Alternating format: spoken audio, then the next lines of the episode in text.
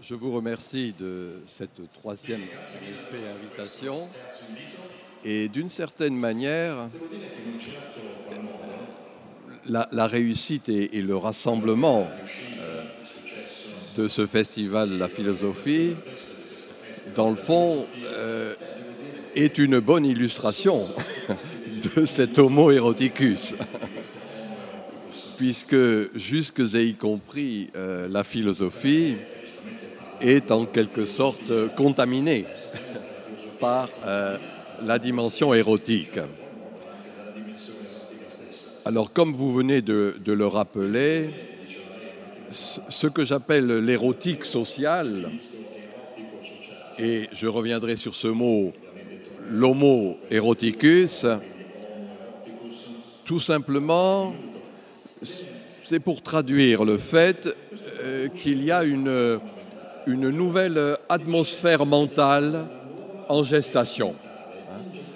Tout comme il y a euh, un changement climatique euh, stricto sensu, eh bien, il y a également euh, un changement climatique dans, l'esprit collectif, dans le, sentiment collectif.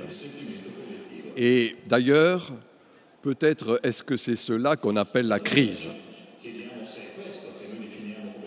Pour moi, la crise n'est pas économique, c'est, si on emploie ce néologisme, une crise sociétale, c'est-à-dire euh, tout simplement une nouvelle époque qui s'amorce.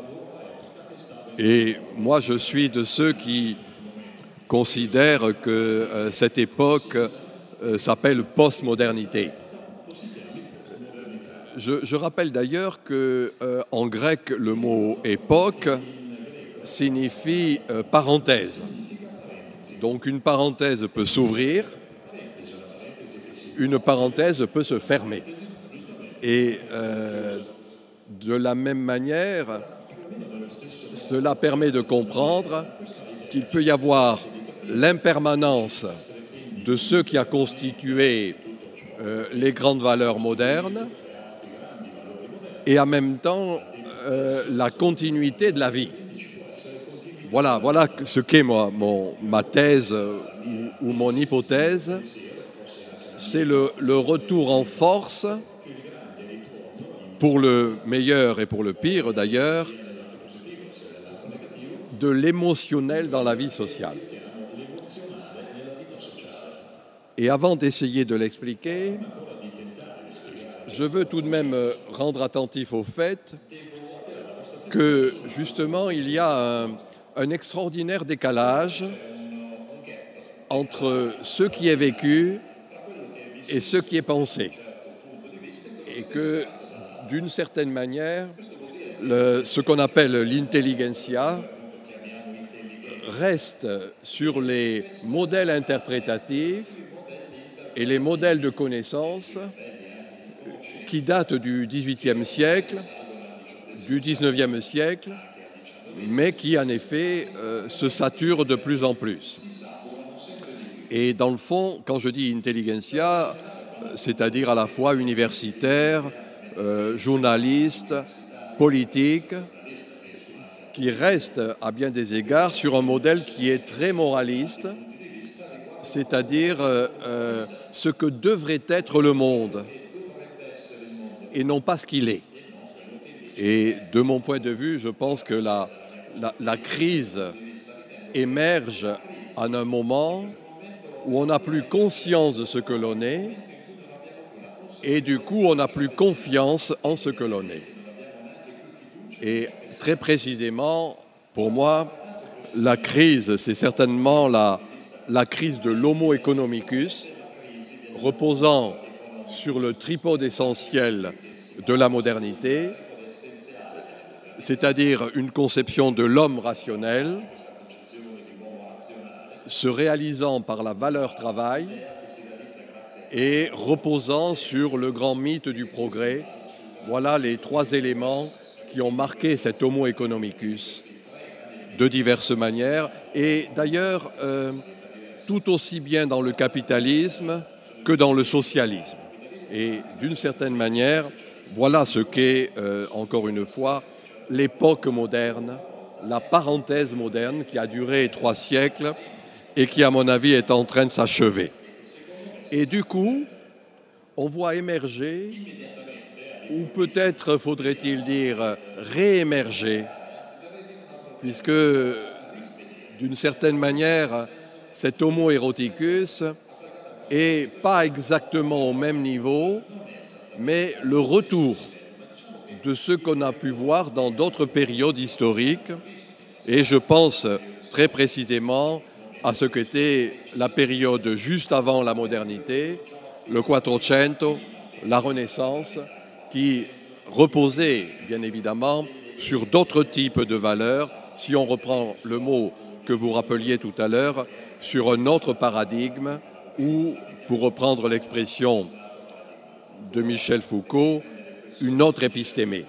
Et je pense en effet que cette, cette, euh, cette, cette épistémée de la Renaissance, si je puis dire, qui est en train, à bien des égards, et j'emploie à dessein cette expression, de contaminer l'ensemble du corps social. Et on trouve des quantités de manifestations et d'expressions de cette contamination. Pour rester dans une dimension euh, un peu philosophique, euh, je rappelle que peut-être euh, cette nouvelle épistémée, c'est le retour du daimon socratique, que l'on va d'ailleurs retrouver sous d'autres termes. je pense par exemple à ce que cet historien anglais, Peter Brown, appelle les petits dieux parleurs, c'est-à-dire quelque chose qui met l'accent à, bien des égards justement sur l'importance des affects dans la vie sociale. Je rappelle également que Goethe avait une expression de cet ordre quand il parlait le démonique, non pas bien sûr dans la dimension péjorative, que très souvent on accorde à ce mot démonique, mais bien, encore une fois, dans le fait que, d'une certaine manière, on est submergé, on est envahi par des catégories que l'on laissait en principe dans la vie privée, que l'on laissait dans la vie strictement individuelle. C'est cela, pour ma part, j'appelle le retour des affects, le retour de l'émotionnel et très précisément d'ailleurs le retour de la mémoire collective. C'était d'ailleurs une des grandes intuitions euh, du philosophe Heidegger lorsque euh, il montre qu'on est en train, dit-il, je le cite exactement, de passer d'une époque du jeu à une époque du nous.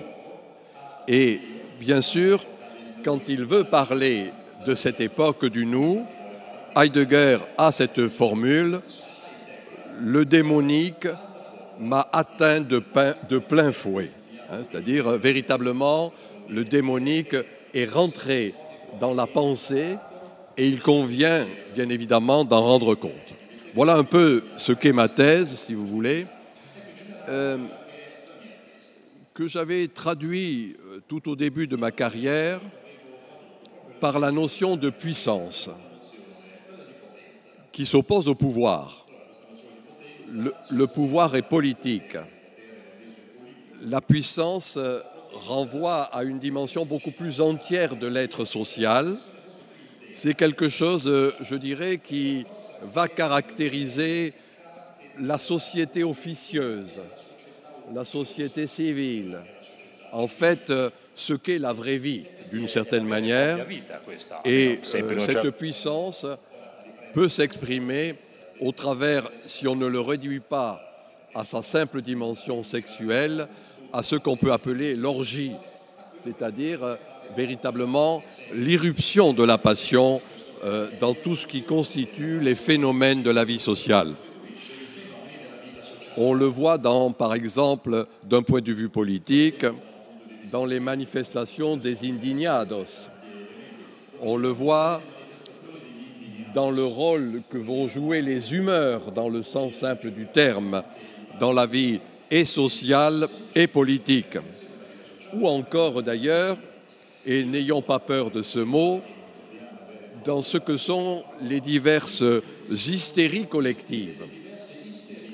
Et rappelons encore l'étymologie du mot hystérie d'ailleurs.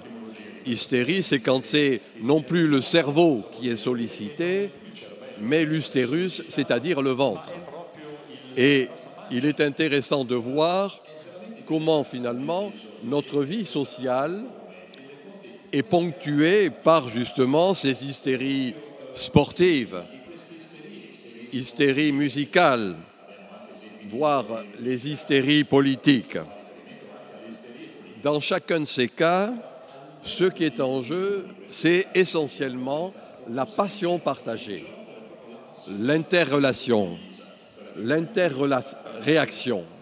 Quelque chose qui fait que ce n'est plus simplement euh, l'individu enfermé en quelque sorte dans son esprit, c'est qui était la grande idée cartésienne, mais au contraire cet éclatement de soi dans l'autre. Le fait que je n'existe que par et sous le regard de l'autre. Qu'il y a euh, une vraie connaissance dans le sens fort du terme, c'est-à-dire euh, en son sens étymologique, cum nascere, naître avec. Je suis quelqu'un qu'à partir de la naissance de l'autre. Et pour le dire cela en des termes un peu plus nietzschéens, c'est cette idée de faire de sa vie une œuvre d'art. C'est ce que, pour ma part, j'appellerais euh, une esthétisation de l'existence. Et c'est intéressant de voir que toutes les époques où il y a eu cette esthétisation, qui va se voir dans la mode, dans le luxe, dans le culte du corps, dans la diététique sous ses diverses modulations, dans chacun de ces cas, ce n'était plus l'abstraction des idées qui prévalait, mais bien, et c'est cela, moi, sur lequel j'aimerais mettre l'accent, une entièreté, hein, une dimension beaucoup plus complète, qui fait que ce n'est plus simplement un morceau schizophrénique de l'individu, à savoir le, cerveau, mais bien une interaction qui va s'établir entre la raison, les sens, et ce, sous ces diverses modulations. Il y a une intuition intéressante d'Auguste Comte qui, justement, a fondé la sociologie, et il parlait du grand être. Le grand être, bien sûr, n'étant pas d'ailleurs une manière de nommer Dieu, mais plus exactement de nommer ce que Durkheim après a repris à son compte, le divin social. C'est-à-dire quelque chose qui faisait que ce qui était important était moins, encore une fois, un individu enfermé dans son identité, mais quelque chose qui renvoyait au-delà euh, des penchants euh, égotistes, au-delà même de l'égotisme, si je le dis à la manière de Stendhal, eh bien quelque chose qui mettait l'accent sur les penchants sympathiques. Une attitude quasiment instinctuelle qui fait que finalement le lien social n'est plus de l'ordre simplement du contrat social, c'est-à-dire de la simple dimension euh, rationnel, mais disons bien le mot sur quelque chose qui va mettre l'accent sur l'amour, sur l'amitié, sur des affects qui, qui, dès lors ne sont plus uniquement des catégories individuelles ou psychologiques, mais euh, à la manière d'un virus vont en quelque sorte se répandre euh, dans l'ensemble du corps social et il faudrait ici, bien évidemment, reprendre la métaphore du corps social, mais lui donner toute sa force. Voilà, si vous voulez, moi, ce qu'est euh, mon hypothèse. Le vrai problème, en référence à ce que je disais tout à l'heure par rapport à l'intelligentsia, c'est que euh, les racines culturelles qui sont les nôtres, et très précisément les racines, euh, j'allais dire occidentales, mais peut-être faudrait-il dire les racines judéo-chrétiennes, reposent essentiellement sur une, qu'on peut appeler une haine du corps, une haine des, sens en général, une haine du sensible. Et on voit bien en quelque... Alors, euh, un des grands philosophes allemands qui s'appelle Jacob Taubes euh, parle d'une manière un peu brutale peut-être, euh, mais d'une manière qui est, pour nous illustrative, de ce qu'il appelle le nihilisme de la tradition chrétienne. C'est-à-dire finalement quelque chose qui va considérer que ce que l'on vit ici et maintenant, et le corps, bien évidemment, qui en est l'expression, doit être nié en fonction de ce qui est à venir, d'un monde meilleur, de ce que Nietzsche appelait les arrière-mondes, le paradis céleste ou que ce soit des paradis terrestres. Je dirais que c'est à partir de cette haine du corps, de ce nihilisme structurel en quelque sorte, que s'est élaboré tout au long du XIXe siècle, qui est euh, à bien des égards le, le grand siècle de la modernité, un monde sécurisé, un monde où le risque n'avait pas sa place, et donc dès lors un monde où les sens, sur leurs diverses modulations, étaient quelque chose qui n'avait pas droit de citer, ou alors n'avait droit de citer que dans le cadre de la vie privée, derrière ce qu'en français nous appelons le mur de la vie privée. Je pense que c'est euh, euh, un ordre du monde fondé sur la morale qui, à bien des égards, est le responsable de la dévastation, de la désertion par rapport à ce monde-ci, peut-être même d'ailleurs, sans exagérer, est responsable des divers saccages écologiques qui ont marqué la fin de cette modernité.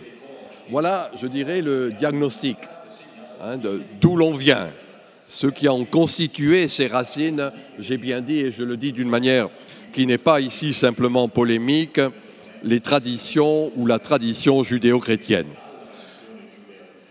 Il me semble, si vous voulez, que nous assistons actuellement à un changement de paradigme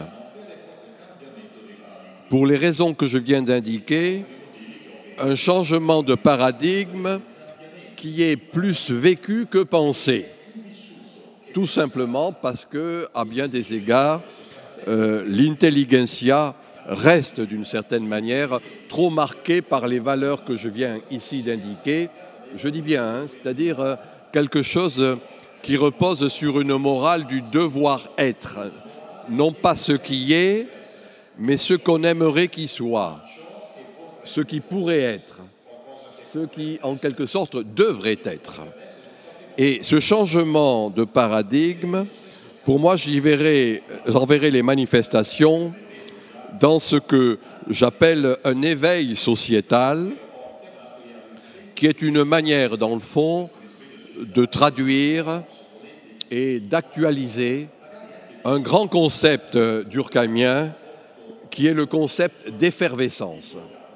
Et quand euh, Durkheim parle de l'effervescence, c'est justement pour caractériser ce qui était en quelque sorte les époques et les sociétés pré-modernes. Là où, à bien des égards, les multiples manifestations de ces effervescences, que le soit culturelles, qu'elle soit affective sous ses diverses modulations, qu'elle soit même religieuse d'ailleurs, eh bien, avait une dimension éminemment collective. Je dirais que c'est cela qui traduit euh, cette, cette pulsion de vie, ce vitalisme, voire une vitalité qui est euh, en particulier observable euh, dans les, jeunes générations, qui, d'une certaine manière, euh, ont des modes de vie qui sont sociologiquement alternatifs à ce qu'est ce que j'appelais cette sécurisation que j'ai indiquée il y a un instant. Donc, ce qui renvoie, là encore, d'une manière qui reste diffuse, dans ce qui pourrait être appelé d'une manière métaphorique, manger le monde, goûter la vie, ce que j'appellerais pour ma part une sorte d'écosophie. Et quand je dis écosophie, euh, il s'agit là, dans le sens étymologique du terme, d'une sagesse qui prend au sérieux, véritablement, encore une fois, le respect de cette maison-ci, c'est-à-dire le respect de, cette, de ce monde, de cette terre qui nous est donnée et qu'on ne peut plus se contenter d'exploiter, voire de dévaster.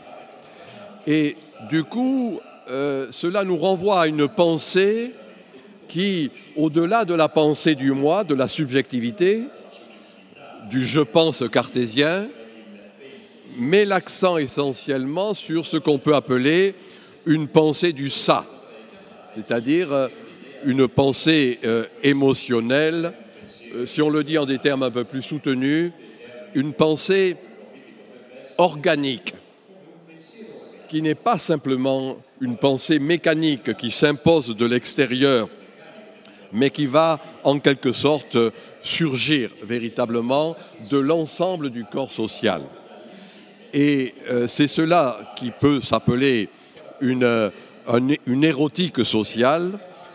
Dans un livre précédent sur la figure de Dionysos, j'avais appelé ça euh, Bacchus fédérateur. Hein. comment, dans le fond, ce n'est pas simplement le simple additionnement d'individus qui va constituer la société, mais bien un ensemble euh, d'éléments constituant la communauté.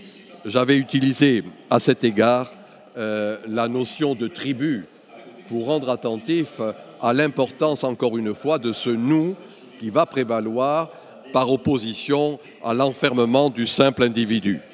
En gros, euh, l'homo eroticus serait une autre manière, peut-être plus métaphorique, de parler de l'homo des minces, ou encore de ce qu'un historien comme Huizinga appelé l'homo ludens, qui avait été, on le sait, une des marques de l'époque prémoderne, très précisément du Moyen Âge.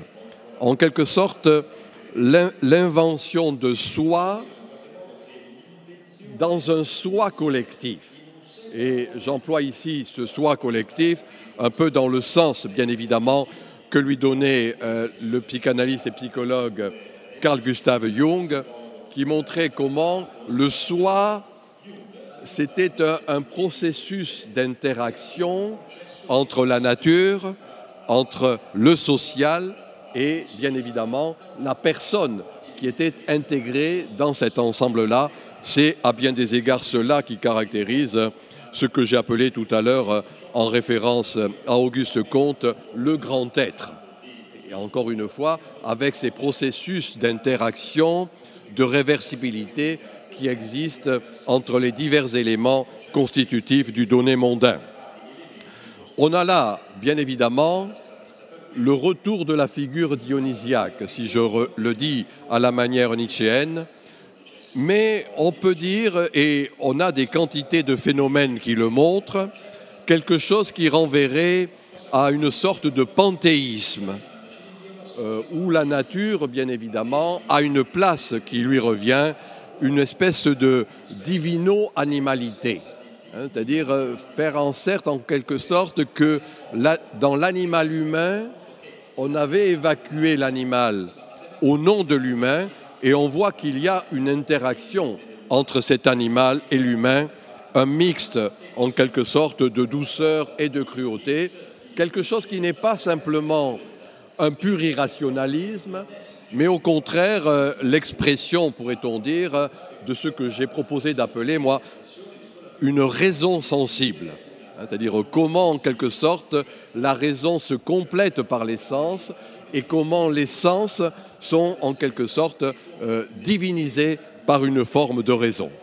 Je rappelle que un des grands penseurs, un des grands sociologues euh, des années 30, Max Scheller, et j'ai repris euh, cette idée dans mon Homo eroticus, parle d'un ordo amoris, un ordre de l'amour où justement les divers éléments constitutifs de ce que tout un chacun est, mais également de ce qu'est la communauté en son ensemble, rentrent dans une espèce d'interaction constante. Et je dirais que, au-delà d'une conception purement critique qui a marqué la philosophie moderne, eh bien, la prise en compte de cette entièreté nous renvoie à ce que notre ami Baudrillard appelait une pensée radicale, c'est-à-dire euh, une pensée qui renvoyait aux racines, qui montrait qu'il ne peut y avoir véritablement de croissance personnelle et collective que lorsqu'il y a, encore une fois, cette dimension qui renvoie à une forme d'enracinement qui est un enracinement dynamique. Et voyez-vous, pour moi, c'est cela qui est euh, en quelque sorte la, la prévalence du nous. Et le fait, et c'est la chose la plus difficile à admettre d'ailleurs, le fait que le sujet, la subjectivité, le subjectivisme, qui ont été les grandes caractéristiques de la pensée et de l'organisation moderne, l'épistémé moderne, est en train de laisser la place à une dimension beaucoup plus vaste. J'ai dit tout à l'heure, sans lui donner une dimension péjorative, hystérique, quelque chose qui fait que, à bien des égards, eh bien, le jeu se magnifie en nous, une espèce d'élargissement de ce qu'était l'individu dans une dimension beaucoup plus collective. Cela se voit d'ailleurs quand je parlais tout à l'heure d'esthétisation ou de faire de sa vie une œuvre d'art, cela se voit dans ce qu'on peut appeler euh, la rébellion euh, de l'imaginaire contemporain, le surgissement des images multiformes. Les écrans sont là pour le prouver. Je dirais que nos divers écrans constituent en quelque sorte les, hiéroglyphes postmodernes, c'est-à-dire euh, ce qui va rendre visible la force invisible de la communauté tribale. Et de ce point de vue, les images et cette rébellion de l'imaginaire euh, a, à proprement parler, une fonction sacramentelle. Hein. Tel un sacrement, il rend véritablement visible ce qui est justement la force de la communauté. Je rappelle que l'esthétique, en son sens étymologique, en grec, l'aisthésis, eh bien, c'était justement le fait d'éprouver avec d'autres des sentiments, des passions, des émotions. En quelque sorte, tous ces affects, j'ai bien dit, qui vont contaminer la vie politique, la vie musicale, la vie sociale, voire la vie syndicale et tout à l'avenant.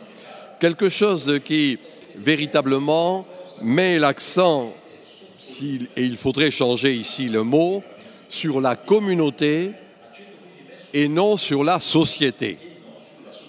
La société reposait sur un contrat rationnel, la communauté met l'accent sur le pacte émotionnel.